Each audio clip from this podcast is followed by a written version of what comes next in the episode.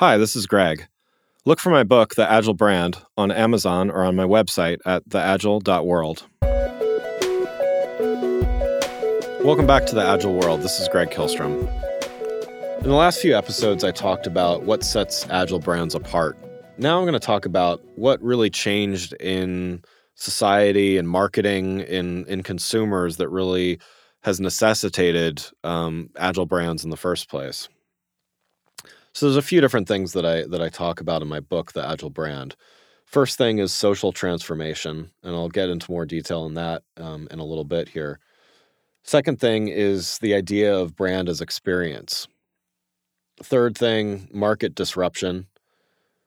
Fourth, exponential technologies. Fifth, modern customer experience and the device agnostic consumer. And finally, agile marketing and real time data. So I'm going to talk about social transformation here um, in in this episode. So when I talk about social transformation, it's not just social media, although social media has certainly had a huge impact on the way that we interact with brands, the way that we purchase things, the way that we look for products and services. Um, you know, one one example of that is, you know, I often ask the question, how do you find how do you find products and services that you end up buying? Uh, used to be back in the day, pre social media, pre internet. Um, you know, people would actually talk to one another and and and stuff like that, or um, you know, advertising, one way advertising that the you know what we often call the the Mad Men style of of broadcast advertising was a major way that you found out about products. For brands, that was a great thing because they completely controlled the message and they could basically say whatever they wanted and at least got a first time customer. They might not get repeat customers, but um, they could at least get someone to buy their product for the first time and hopefully they liked it and, and told other people by word of mouth and, and stuff like that.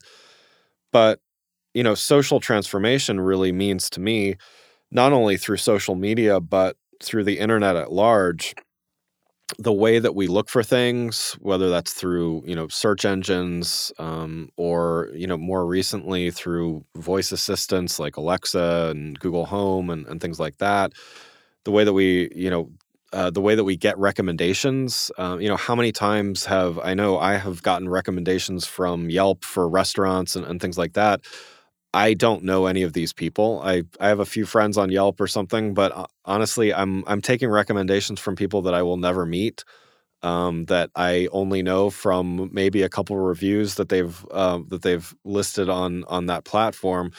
So, um, and you know, I'm certainly not alone. Amazon really helped build their business on this idea of recommendations as well as product reviews.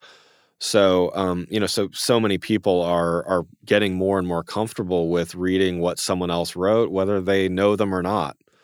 Um, so this this idea that really the way that we're shopping, the way that we're buying, the way that we're doing all of this stuff has really just changed, and um, you know, good or bad, I I won't say that it really is one or the other. It's it's kind of just one of those things that's that's changed, and um, you know, agile brands really need to understand uh, this this phenomenon and and really embrace it. And and I think you know a lot of brands certainly do that. Um, I think the the smart ones don't interfere with uh, with these with these reviews. Um, I think uh, there's there's been several cases where you know when you see something that looks auth- inauthentic uh, as far as a review goes, um, you can you can kind of quickly see that okay this this either is too good to be true or it just it, it doesn't feel real. So you know the the smart brands kind of stay out of the stay out of that space but they they give people opportunities. They make their you know if it's a restaurant they make their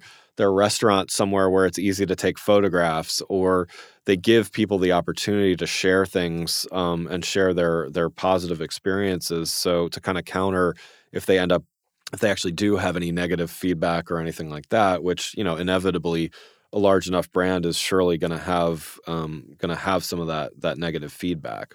So with that uh, with that with that social transformation, really, you know, it, it there becomes this opportunity to create not only content but products and and, and opportunities for people to not only give reviews um, for your for your product but help you create products Uh, I think there's there's great examples. I mentioned, you know, a few episodes ago, the the Dell Idea Storm site, which openly solicits things. Um, you know, kind of turning the um, this this idea of social media into a, a, a consumer research slash um, you know product generator almost, and you know several others have followed suit as well. I know Starbucks has done that, and and a few others. So really, you know, taking this idea that people want to share stuff um, they're they're totally willing to um, to share stuff with people they don't know.